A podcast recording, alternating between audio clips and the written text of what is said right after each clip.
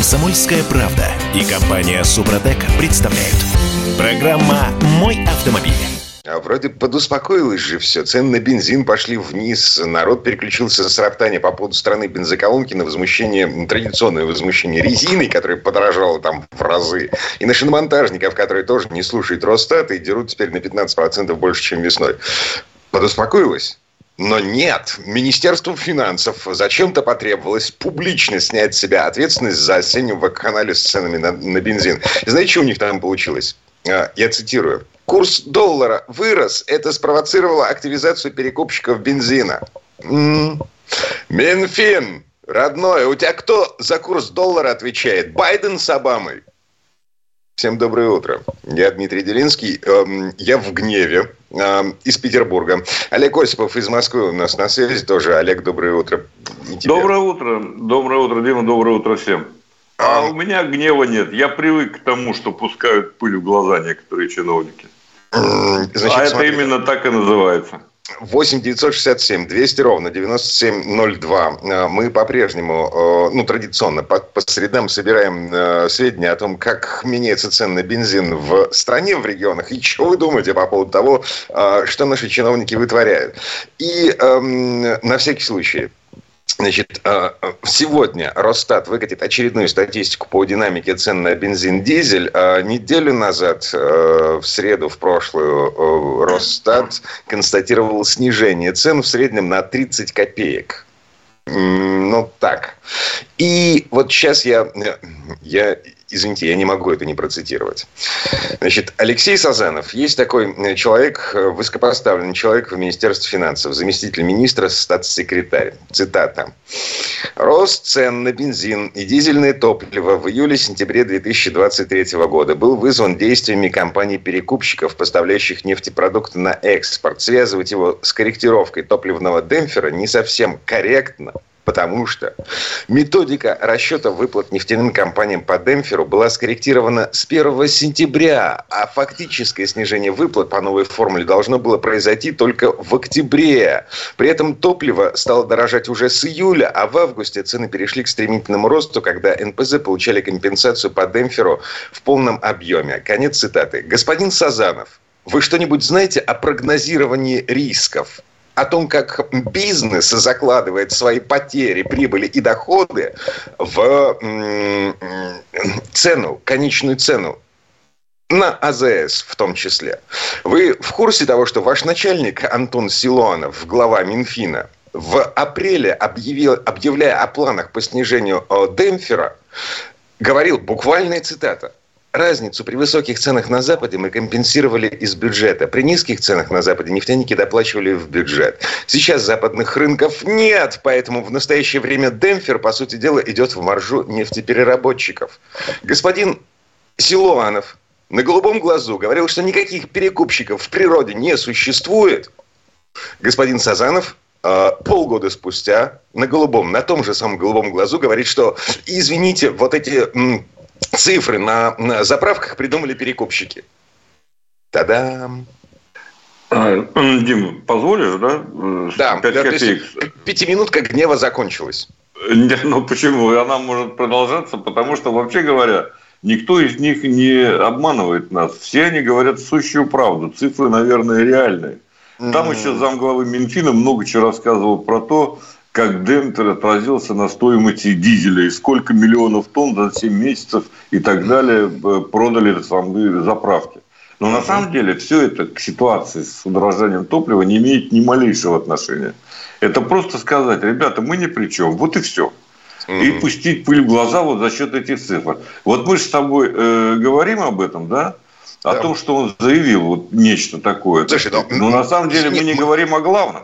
Олег, мы не 7 пядей во лбу, мы просто умеем складывать 2 и 2. И это 2 и 2 в версии Министерства финансов получается 87. Слушай, на самом деле нам надо сказать нашим уважаемым слушателям простую вещь, что бензин дорожает и будет дорожать. То, что он снизился на 30 копеек, это мертвому припарка, что называется. 30 копеек – это вообще незаметно для большинства автомобилистов. Но если только ты не на грузовике работаешь, который живет как оглашенный, то есть Ну, для автомобилистов обычных, так сказать, 30 копеек по году не делают особого. Рубль делает, да. Вот с рубля мы замечаем. А этого пока снижения не видно, и его не будет. Нечего даже надеяться. Ну, на самом деле, и потом, вот самое интересное, он называет любые цифры, кроме главных. А сколько купили вот эти самые компании нехорошие? И сколько они продали? И какую они роль играют на рынке? Ноль. Никакую.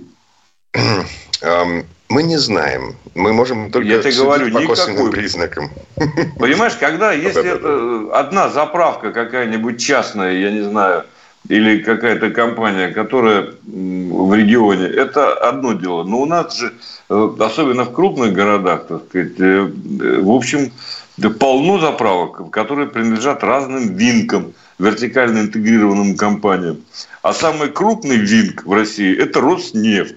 Чего вы нам мозги пудрите? Я не понимаю. Смотри, справедливости ради, на вертикально интегрированных заправках с ценами была не такая дикая вакханалия, как вот на этих независимых АЗС. Не знаю, мне показалось, что вакханалия была, потому что я на них и заправляюсь. Для меня это дороговато стало, так сказать, именно с августа. Я понимаю, но одновременно, значит, на разных сторонах одной и той же дороги, ну, вертикально интегрированной нефтяной, у АЗС вертикально интегрированную нефтяную компанию, 95-й стоил, ну, там, допустим, 57 рублей, вот, а у соседней независимой 67. Ну и какого черта туда заезжать, на соседнюю независимую, если они спекулянты? Да не буду я заезжать. Так в том-то и дело, что они не спекулянты, они вынуждены держать такую цену, потому что, ну, извините, они покупают топливо на рынке. Это их вопрос, это их проблема. Да, они согласен. Уходите с рынка, они, собственно, многие ушли, а те, кто... Ну, ладно, не суть. Нет, суть в том, что, послушай... На самом деле, конечно, погоду определяют вот эти вот крупные сетевые заправки. И что там эти мелкие? Я на них вообще не заезжаю, просто никогда, от слова. Я вот смотался в Ростов и обратно, и мне в голову не пришло остановиться на какой-то заправке неизвестной. Олег, погоду в нашей стране должно определять государство. Государство должно устанавливать правила игры, достаточно удобные, в достаточной степени удобные, чтобы и волки были сыты, и овцы целы. Чтобы бизнес процветал, и люди имели возможность передвигаться по стране. Но наши власти устроили танцы с бубном вокруг этого чертова демпфера. А да, кстати, еще один момент. Значит, замминистра финансов сейчас нам говорит, что демпфер здесь ни при чем. Но вот это все спекулянты устроили. Так какого черта власти тогда вернули этот самый демпфер? То есть они откатили назад вот это сокращение в 2 раза демпфера нефтяным компаниям. Вот. И он будет иметь огромное значение в ближайшем будущем. Если еще до зимы мы дотянем с этими ценами, они во многом искусственно удерживаются, да, то уж с Нового года определенно к весне начнется очередной рост. И тут гадалки не ходи. Все это совершенно очевидные вещи. Причем каждому из нас, кто ездит и заправляется. Короче говоря, это все... И потом, давай я не буду просто говорить, да, сколько в цене топлива, налоги, акцизы и прочее. Да, это просто все даже грустно. 82-й из Волгограда пишет нам: ни коммунизма, ни рынка, так что у нас? Есть вполне чисто авторитетное мнение депутата Госдумы Михаила Делягина и Сергея Глазева, академика, экономиста. Вот. То, что у нас происходит, это называется блатной феодализм. Ой, господи, боже мой, не хочу об этом говорить, честно, потому что это не выдерживает критики. 8-967-200-97-02. Пишите в WhatsApp, Viber, Telegram, даже SMS мы принимаем. Вот Марикс из Латвии пишет нам в Телеграме. Доброе утро. Италия, Франция, топливо стоит от 2 до 2,20 евро за литр. Могу себе представить такие цены, но так, извините, в Италии и Франции люди получают побольше, чем в России. И кроме того, Италия и Франция не ведут добычу полезных ископаемых, нефти в частности. Нет у них такого богатства, которое есть у нас. А сколько стоит в Омане или в Объединенных Арабских Эмиратах, или в Америке, кстати, бензин? Уж натурально меньше, чем у нас. Кстати, в Америке, по-моему, доллар за литр в пересчете на наши деньги. Чуть больше доллара. Нет, меньше немножко. Ну, бог с ним. Это... Что мы будем на них смотреть, когда у нас своих забот хватает? Да, в конце концов, да. Жить по принципу, у них там негров линчуют. Да. Ну, кстати такое. Сказать, если еще что-то шевелится и что-то делается в стране, так это только благодаря частным компаниям. Насчет феодализма это я не согласен. Это полная чушь. Ну ладно, не вопрос. Главное же красивую бирку повесить. Ну так что это правда. Обсуждать. Сказать нечто непонятное, затуманить мозг, как вот этот Сазанов, и вперед, и можно делать все что угодно. И Сазанов, да, это замминистра финансов, вот, который подлил масло в огонь на этой неделе, так что у меня вот просто вскипело. Хотя его никто не просил, кстати сказать. Ну, у меня такое ощущение, что им нужно каким-то образом перед кем-то чуть более высокопоставленным, чем обычный читатель, слушатель, водитель, оправдаться и объяснить, что Министерство финансов здесь ни при чем, это не они виноваты в том, что цены на бензин так выросли нынешней осенью. А виноваты перекупщики, вот, частный бизнес, который воспользовался тем, что доллар вырос. Мы вернемся. «Комсомольская правда» и компания «Супротек» представляют. Программа «Мой автомобиль». В любой непонятной ситуации строй дороги, и будет в твоей стране счастье. В России рекордные показатели по строительству и ремонту дорог. Наши власти констатируют этот факт, но опять как-то вот настолько криво и непонятно, что хочется сделать что-нибудь противоестественное. Всем доброе утро еще раз. Я Дмитрий Делинский из Петербурга, Олег Осипов из Москвы. Олег. Да, привет всем. 8-967-200-97-02. Мы по-прежнему принимаем ваши сообщения по поводу того, например, как изменились цены на бензин и дизель в вашем регионе. Ну, правда, интересно, потому что сегодня Росстат выкатит статистику за неделю, а предыдущие показания Росстата, они, ну, такие. В среднем на 27-29 копеек снизились цены на бензин за неделю. В связи с тем, что наше правительство предпринимает экстренные меры для того, чтобы все стабилизировать. Ладно, теперь по поводу дорог. Владимир Путин на этой неделе принял участие в открытии сразу 5 участков реконструированных и свежепостроенных дорог. Там, значит, мосты в 5 регионах, вот это все. И Марат Хуснуллин, вице-премьер строительный, доложил президенту, что более 180 миллионов квадратных метров дорог по итогам 2023 года будет отремонтировано. Это является самым лучшим результатом за всю историю нашей страны. Владимир Путин в ответ назвал немножко другую цифру. 31 тысяча вместо 180 миллионов. Но Хуснуллин говорил про миллионы квадратных метров, а Путин говорил про тысячи километров автодорог. И я теряюсь в сомнениях. Они про одно и то же или это кто-то кого-то укусил? Да какая, про одно и то же. Чего нам это говорит? Ничего нам это не говорит. Нам говорит другое. На самом деле, надо признать, что я об этом не раз говорил в эфире «Комсомольской правды», что это один из самых удачных, так сказать, проектов национальной безопасной качественной дороги России. Это правда. Это надо отдать должное. Другой вопрос. Ёрничаю я совершенно напрасно. Да нет, ну какая разница? Слушай, мы видим действительно, вот я езжу достаточно много по стране, я вижу, что дороги появились и вовсе не только платные, если об этом идет речь. Платные – это отдельный разговор, так сказать. Они, конечно, не все дороги приведены в порядок. Конечно, от этого во многом зависит развитие экономики. Тем более вот сейчас, когда перенаправляются потоки и так далее. Это всегда было важно. У России такое геополитическое положение, что дороги просто необходимы. И они действительно строятся, они действительно стали лучше. Другой вопрос, во что конкретно вкладываются миллиарды рублей, которые выделяются на это дело, и которые собираются с наших налогов, акцизов и прочего, в том числе в топливе. И не всегда вот это делается удачно. Да? Я не говорю о себестоимости дороги. Они у нас одни из самых дорогих в мире. Но, тем не менее, я вижу, какие циклопические сооружения в Москве появляются, так сказать, в смысле развязок. И я вижу, что около них обязательно пробки. То есть не всегда с умом вкладываются деньги. Это точно. Это так и есть. Особенно в крупных городах, особенно в Москве. Я на всякий случай напомню, что у нас 15% территории России, ну, так более-менее освоено. А все остальное – это, ну, извините, леса, горы, вот, поля, реки. Ну, то есть это там, где нет цивилизованной жизни. 15% территории России освоено. И этим 15% все равно не хватает дорог.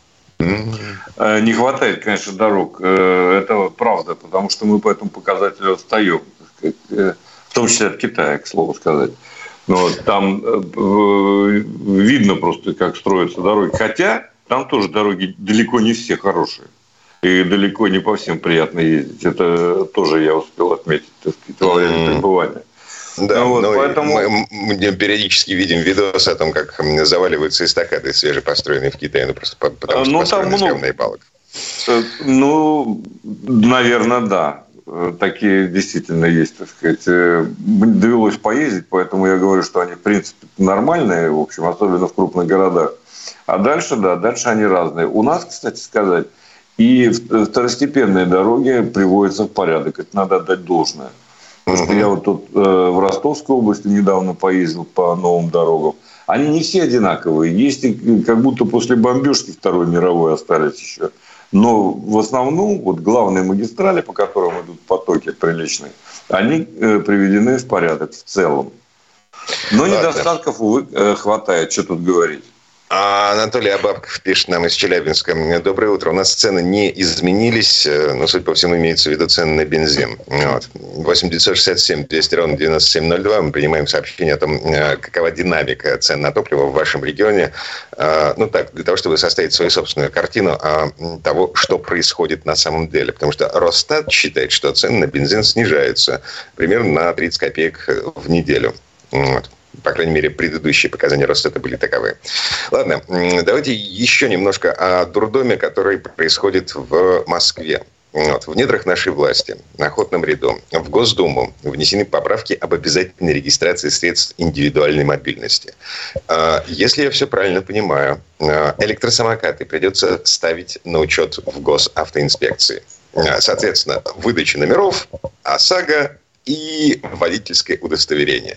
И, кстати, в продолжении, в развитии вот этого тезиса в Москве появились камеры, которые в тестовом режиме начали автоматически ловить нарушителей на электросамокатах. Как вам такое? Слушай, я вот все равно не понимаю, как они их ловят, камеры. И как они определяют, кто это? По Face ID, что ли, или как? Ну, черт его знает. Да никто не знает. Но можно это лучше и не знать, на самом деле. Слушай, это действительно, тут ведь, вот что бы ни придумывали, так сказать, депутаты, Минтранс, кто еще в этом заинтересован, там, ГИБДД и так далее, да? Но сложно с этим действительно бороться. Тут ничего не поделаешь, пока мы не поднимем, в принципе, культуру пользования средствами вот этими самыми индивидуальной мобильности. Либо их вообще надо запретить в крупных городах. Может быть, это к лучшему, как в Париже. Да? Олег, это многомиллиардный бизнес. Слушай, меня волнует этот бизнес. Меня волнует, чтобы люди не гибли, чтобы не страдали, не калечились. Вот. И если бизнес, так сказать, калечит людей, мы же выпускаем много пистолетов, да, допустим, но мы же их не продаем на каждом углу. Ну, стреляли друг друга. Мы каждый год продаем миллион автомобилей, вот, которые в итоге убивают примерно 25 тысяч граждан страны. Это от другого. Вот, кстати, дороги лучше, аварий больше. Это тоже вопрос, так сказать. Это совершенно другая история. Мы не будем, я думаю, сейчас это обсуждать. Но с автомобилем все понятно. Они действуют по определенным правилам. Действительно полно камер. Действительно людей заставляют соблюдать ПДД и так далее. Все это мы видим, так сказать. С СИМами сложнее. Я редко вижу СИМ, который, так сказать, как положено, человек спешивается, перевозит его к пешеходному переходу, потом взбирается обратно и продолжает движение. Этого нет. Они летят, где им, так сказать, нравится. И тут ничего не поделаешь. Хоть ты что делай, хоть прибивай к спине номера и потом штрафуй. Ну, то есть, ну, конечно, какая-то ситуация безвыходная. Запретить, где не нужно, чтобы они ездили, и все. И все проблемы.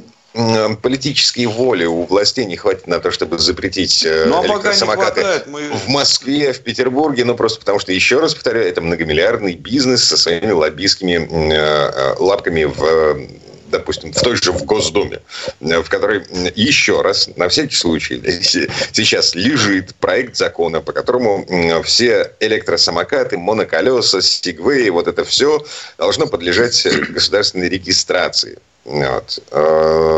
Как это будет работать? Вот черт его знает, потому что этого не понимают даже сами авторы законопроекта. Они просто наделяют правительство правом расписывать процедуру в отдельном постановлении. Я бы, знаешь, с чего начал, честно скажу, да? Вот, пожалуйста, хочешь ты купить моноколесо, да ради бога, покупай, не надо ничего регистрировать, так сказать. Просто имея возможность пройти какие-то курсы, я не знаю что. Это ладно, это вопрос частный. Но, а вот кикшеринг я бы запретил вовсе, например, в Москве, и все. Просто взял и запретил, вне зависимости от того, какие там лоббисты, где сидят и кому чего дают. Так сказать. Или всучивают там, чтобы принимались какие-то решения в их пользу.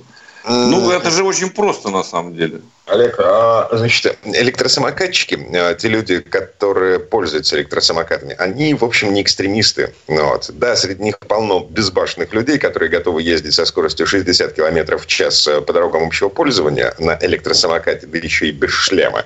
Вот. Но они не настолько экстремисты, чтобы пойти к офису Олега Осипова и закидать его гнилыми помидорами за предложение полностью запретить кикшеринг. Олег, кикшеринг придумывали... И он работает как транспорт последней мили. То есть, короче, ты не хочешь стоять в пробке, но вот, ты из своего офиса садишься на этот самый электросамокат, прокатный, доезжаешь до метро. А дальше ты уже, ну, как бы, либо дома, либо от метро на другом прокатном электросамокате до дома. Это транспорт последней мили в условиях большого города. Он Пройдись так работает, пешком, так ленивец. И не зуди мне про это дело. Вот и все, что я могу сказать. Но если уж действительно этим заниматься всерьез. Если нет, давай дальше продолжать танцевать. 87-й из Ростова спрашивает, зачем на проезжей части дороги делают дырки для проверки асфальта? Но эти дырки не заделывают, а потом колесами все разбивается. По-другому нельзя проверять, да? Вернемся с ответом на этот вопрос. «Комсомольская правда» и компания «Супротек» представляют. Программа «Мой автомобиль». А круглые дырки в асфальте выпиливают, на самом деле, для того, чтобы проверить толщину того слоя, который уложили дорожные рабочие. Но вот эти дырки не заделывают, и колесами все разбивается. Это нам пишет 87-й из Ростова. Ну, как бы, я не знаю, это, наверное, как в том анекдоте про трех рабочих, которые должны были сажать деревья. Один из них заболел. В результате один рабочий выкапывает яму, второй закапывает. Мы вернулись. Я Дмитрий Делинский из Петербурга, Олег Осипов из Москвы. Олег, на связи? Да, здравствуйте всем. И там в этом вопросе был еще подвопрос от человека из Ростова. А почему, в смысле, по-другому нельзя как-то проверять толщину асфальта? 21 век на календаре. Ну, как-то, наверное, можно. Слушай, меня в Москве бесит другой. Вот мы заговорили с тобой о СИМах, о средствах индивидуальной мобильности. Так. В Москве кучу идиотских, так сказать, ограничений для автомобилистов, связанных вот как раз с велодорожками. Там просто справа либо парковки, либо, так сказать, оранжевой краской нанесенная такая дорожка, на которую заезжать нельзя для велосипедистов. Это прямо на проезжей части, так сказать, правой стороны. Во многих так. Так вот, сами провоцируют власти развитие вот этого вот самого кикшеринга таким образом. И, собственно говоря, делают эту езду опасной. На велодорожках можно ездить на средствах индивидуальной мобильности? Можно. Но велодорожки устроены так, что ездить по ним на велосипеде даже, так сказать, совершенно невозможно, потому что они кончаются вдруг ничем. И опять начинается проезжая часть. Вот так это организовано в Москве. Просто для отвода глаз. Вот в чем проблема еще, так сказать, почему люди страдают, так сказать. Ни разу не пробовал садиться на велосипед в Москве вот в эту эпоху тотальной велосипедизации и организации велодорожек специальных выделенных. У нас в Петербурге есть одна проблема. Велодорожки есть, их немного, но они есть. В каких-то местах я даже по этим велодорожкам катаюсь. Проблема заключается в том, что они сделаны, допустим, на том же Крестовском острове. На Васильевском острове. Велодорожка на Васильевском, как сейчас помню. Она вдоль проезжей части. То есть, это не выделенная часть тротуара. Это кусок дороги. Вот. Но она сделана односторонней. То есть, два велосипедиста на этой велодорожке не разъедутся друг с другом. В общем, так сказать, велосипедизации нет, конечно, сплошной. Что тут говорить. А вот симизация, от слова «сим», есть. В Москве это особенно в теплое время года заметно. Но сейчас сезон уже уходит, так сказать. В общем, даже мотоциклистов все меньше и меньше. Сезон уходит, время подсчитывать яйца и цыплят. Да. Вот. Значит, наши власти, поскольку они что-то натворили с правилами дорожного движения, они обещали по осени все пересчитать и придумать что-нибудь для того, чтобы все поправить. Вот такие цыплята получились. Более 1000 ДТП с участием средств индивидуальной мобильности за 6 месяцев этого года. Рост на 182%. Погибло 12 человек с участием средств индивидуальной мобильности. Ранено более 1000, в том числе 432 ребенка. То есть, фактически половина пострадавших – это дети. И власть судорожно пытается что-то придумать. Вот как бы идея заставить СИМы регистрироваться. Как... Вот, слушай. Непонятно. В Госдуме лежит законопроект, который просто дает правительству полномочия придумывать процедуру регистрации средств индивидуальной мобильности. Слушай, ты знаешь, какой статистики не хватает, каких цифр? Сколько частных, сколько кикшеринговых средств индивидуальной мобильности по всем этим погибшим, пострадавшим? Это первое. Это главное, наверное, да? И второе, где это происходит главным образом? Потому что ты имеешь в виду тротуары или проезжая часть? Нет. И в каких районах, скажем так, вот даже если брать столицу, да, где это? Чаще всего это в парках, самое удивительное, да? Потому что там ездят безбашенные. Или на городских тротуарах, на широких. Убийца в парке – это, такое себе. А убийца на тротуаре в Петербурге был выдающийся по своему идиотизму случай. Человек на электросамокате въехал в яму, выкопанную для того, чтобы... Там, по-моему, остановку общественного транспорта собирались ставить. Короче говоря, выкопали неглубокую яму. Человек ехал на электросамокате. Въехал так, что черепно-мозговая и морг. Ужас. Просто кошмар. Потому что, наверное, не должен был там ехать. Я не знаю. То есть, какие-то ограничения необходимы. А насчет того, кикшеринг или нет, это надо просто посмотреть, вот эту статистику. И если действительно много пострадавших, просто запретите его. Хотя бы где-то в каких-то районах. Так, ладно. Давайте тему поменяем. Про электричество говорим. Продолжим говорить про электричество. Компания «Эволют» начала прием заказов на кроссовер iJet. 646 лошадиных сил. 940 крутящий момент. И цены, пока не объявлены. Но это, это такая крутая штука. По крайней мере, выглядит на бумаге. Это крутая штука, безусловно, вне всякого сомнения. Я, правда, не катался. Крутая, не крутая, надо поехать, потом оценить, как это принято, вообще-то говоря, делать. Главный вопрос, почем «Эволют» для народа, это, конечно, зря они не сообщают, потому что там и зарылась собака. Значит, смотри, предыдущие версии того, что делают в Липецке, iJoy и iSky, эти два кроссовера, они начинаются от 3,5 миллионов. iJoy 3,5, iSky, фактически 4 миллиона. Это же круче, которые сейчас, о котором идет речь. Намного быстрее. Я думаю, что меньше 5,5 стоить не может просто. И не будет, это точно. Да у нас все так. Москвич 6 выпустили в Москве. Кстати, я не знаю, говорили мы с тобой об этом или нет, тут начали штамповать кузовные детали для москвичей.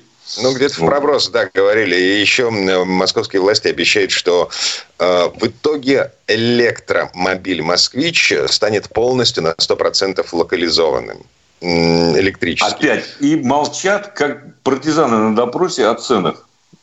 Да? А вот в смысле? Погоди. Когда он будет локализован полностью, тогда мы цены и узнаем, потому что все может легко, непринужденно измениться. А шестой «Москвич», он чего? Он 2 миллиона 600 тысяч базовые. 2,800, 2,63 начинается базовая версия.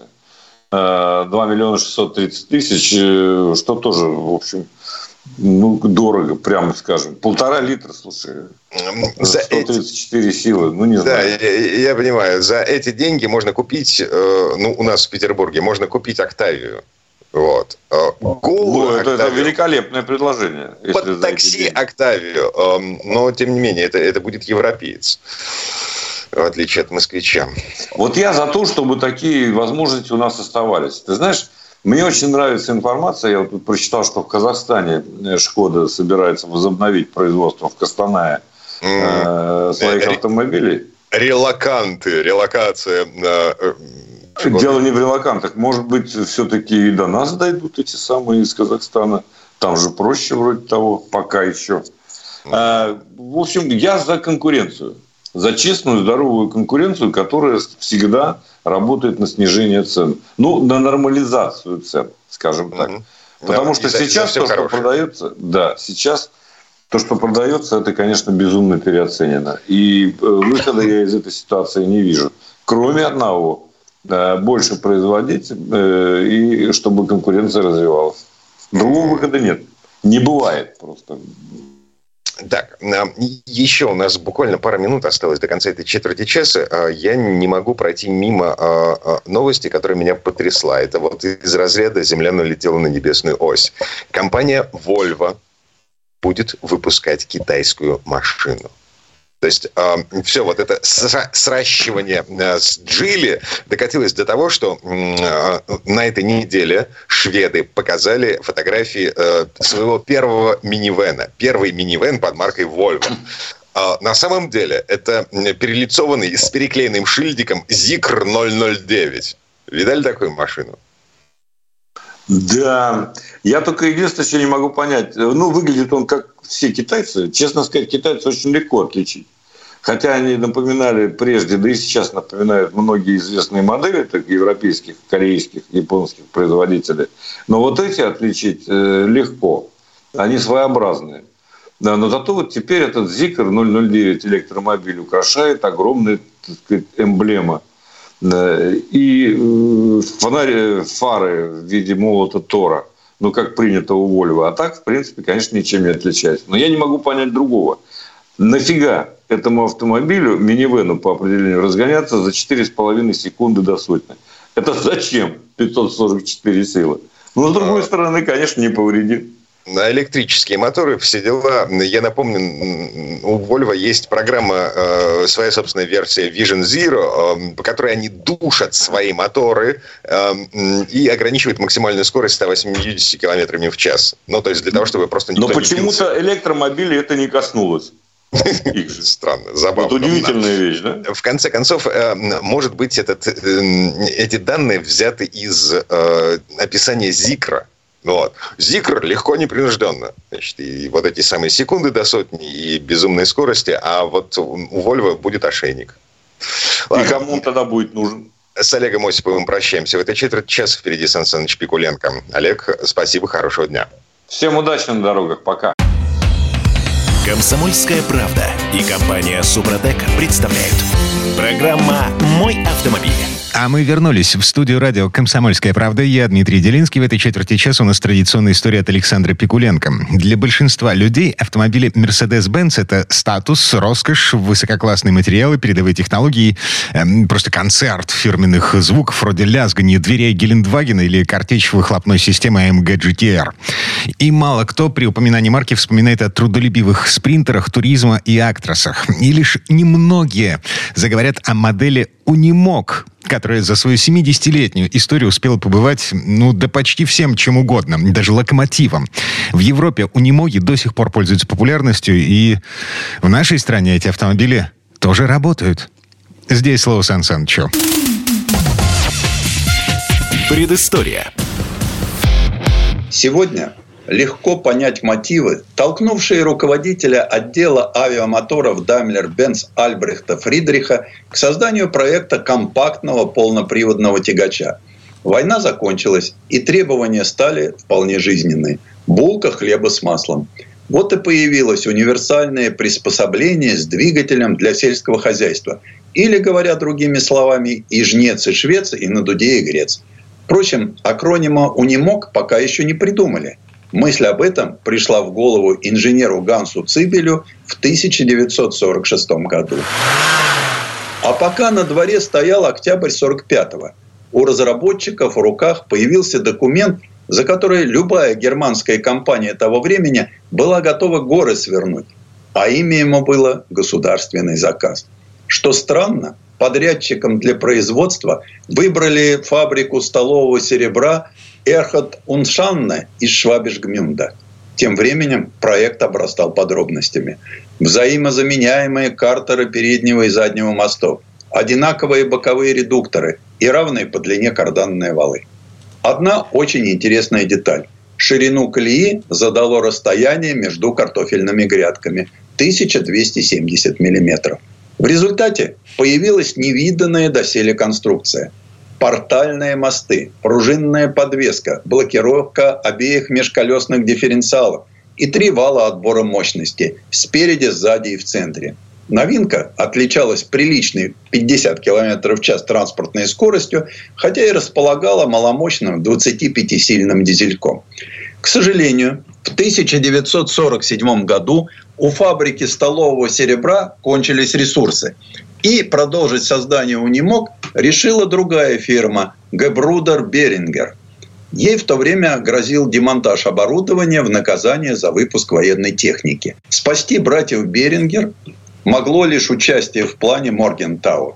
Это была программа превращения Германии в аграрный придаток Европы. Братья напряглись. И летом 1948 года началось производство «Унимог». Но пока на его передке красовалась голова быка, а не трехлучевая звезда.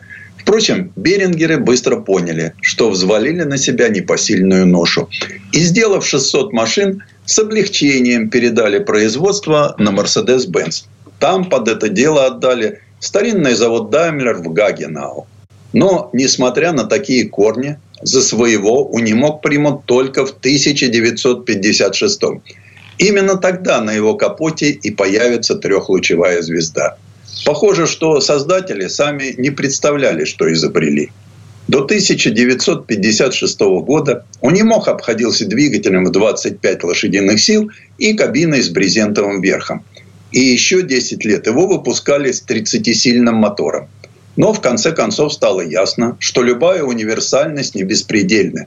И тут же создали различные варианты. Базы стали длинными и короткими, добавилась закрытая кабина. Появился и армейский вариант без валов отбора мощности с мотором от легкового Mercedes-Benz 220. А в 1963 году дизайнерам удалось нащупать симпатичный и очень пропорциональный облик семейства «Унимог», который прожил с машиной четверть века. В том же году в конструкции автомобиля появляется еще одно усовершенствование – делитель в коробке передач. 6 передач вперед и 2 назад. Благодаря этому трансмиссия перестала конфликтовать с двигателем, сохранив способность работать на сверхнизких скоростях. А с другой стороны, «Унимог» теперь мог передвигаться по дорогам общего пользования, никому не мешаясь. Автомобиль, наконец, обрел законченные черты. Особняком стояла армейская модификация, столь же популярная в войсках НАТО, как ГАЗ-66 в армиях Варшавского договора. Любопытно, что именно эту конструкцию внимательно изучали на Горьковском автозаводе при создании ГАЗ-66. Первая партия из 1100 автомобилей почему-то поступила не в Бундесвер, а во французскую армию. Армейский «Унимог» выпускался в большом количестве модификаций. Самый странный из них был имитатор советского танка. Его делал автобусный завод «Кэсборер». Но в какой-то момент для милитаристов «Унимог» стал слишком дорог. Он стоил 18 тысяч немецких марок, то есть как Mercedes-Benz Е-класса того времени. В результате Министерство обороны урезало госзаказ. От безысходности на Daimler-Benz решили начать выпуск колесных тракторов. Эксперты восприняли это решение с недоумением. Более того, в своей истории фирма уже делала такие попытки, и все они заканчивались неудачей. Слишком уж дорогие получались сельхозмашины у предприятия, поставлявшего лимузины первым лицам стран половины земного шара. Между тем, руководством двигало желание создать более дешевую, чем «Унимог», и одновременно более приспособленную для сельскохозяйственных работ конструкцию. Ведь проблема «Унимога» заключалась не только в стоимости слишком высокой по меркам сельхозтехники, но и в не совсем правильной для трактора развесовке. При пахоте перегруженные колеса универсального солдата постоянно зарывались в мягкую почву. На этом его сельскохозяйственные недостатки не заканчивались. Сидя в комфортабельной трехместной кабине, водитель, он же тракторист, не мог должным образом контролировать работу прицепного оборудования. Трактор, получивший название МБ-трак, сохраняя полную унификацию с «Унимогом», получил тракторную кабину. Выпускался он с 1972 по 1991 годы. Так же, как и на «Унимог», в 1977 году у него появились дисковые тормоза всех колес. И произошло это задолго до того, как их установили на обычные грузовики. Кстати, приоритетные решения Mercedes-Benz, такие как АБС, дизели с непосредственным впрыском, моментально внедрялись на семейство универсальных машин из Гагенау. Но в начале 90-х стало понятно, что эксперты-пессимисты оказались правы. Из-за высокой стоимости трактор от Mercedes-Benz стал никому не нужен. Именно цена была и остается самым острым вопросом для «Унимога» за все годы его существования. Автомобиль был реально хорош, поэтому за него и просили много. Но высокая цена останавливала даже государственных заказчиков. Этим сразу решили воспользоваться конкуренты. В начале 70-х, когда стало ясно, что текущее семейство «Унимог» устарело морально и технически, в борьбу за новый заказ от Бундесвера включился консорциум «Ивеко да Всавьем» и «Вольво». Опираясь на недорогие комплектующие от серийных грузовиков, они разработали несколько образцов. Но после 13 месяцев изнурительных испытаний конкурс выиграл «Унимог». Mercedes-Benz нашел самый простой выход – снизив цену на 13 200 марок за каждый автомобиль. То есть до уровня цены лимузина С-класса. И это сработало. Армия осталась с «Унимогом». В гораздо меньшей степени стоимость немцев-универсалов трогала правительство СССР. Как известно, в торговых отношениях с Западом наших, в первую очередь, волновали политические аспекты. В 1973 году в Сокольниках открылась грандиозная по тем временам выставка Mercedes-Benz. Советских торговых представителей больше всего заинтересовали коммунальные машины. И было решено закупить их для столицы. Первые «Унимоги» вышли на улицы в конце 70-х. А в 1980 году Mercedes-Benz был назван официальным поставщиком Олимпийских игр в Москве. И на автодормехбазы разных районов стали поступать партии универсальных уборочных машин. Зимой они комплектовались плужно-щеточным оборудованием, а летом – подметальным. Приобрести более объемный комплект оснастки, а он насчитывал 3500 наименований, коммунальщики просто не захотели. Это в ФРГ с ее высокой стоимостью рабочей силы механизация была оправдана. У нас же многие дополнительные механизмы посчитали буржуазными излишествами. «Унимог» продолжает выпускать и сегодня. Правда, завод в Гагенау закрыли и делают универсальные машины на крупнейшем в мире автозаводе по производству грузовиков в Карлсруэ. Кстати, как и прежде, коммунальные «Унимоги» работают на улицах нашей столицы. Новые и старые. Они продолжают нести службу в городском хозяйстве. И удивляться тут нечему. полноценной российской альтернативы этим автомобилям-труженикам у нас до сих пор, увы, не создано. Предыстория. Сан Саныч, спасибо. Это был Александр Пикуленко, летописец мировой автомобильной индустрии. И у нас на этом все на сегодня. Дмитрий Делинский, радио «Комсомольская правда». Берегите себя. Программа «Мой автомобиль».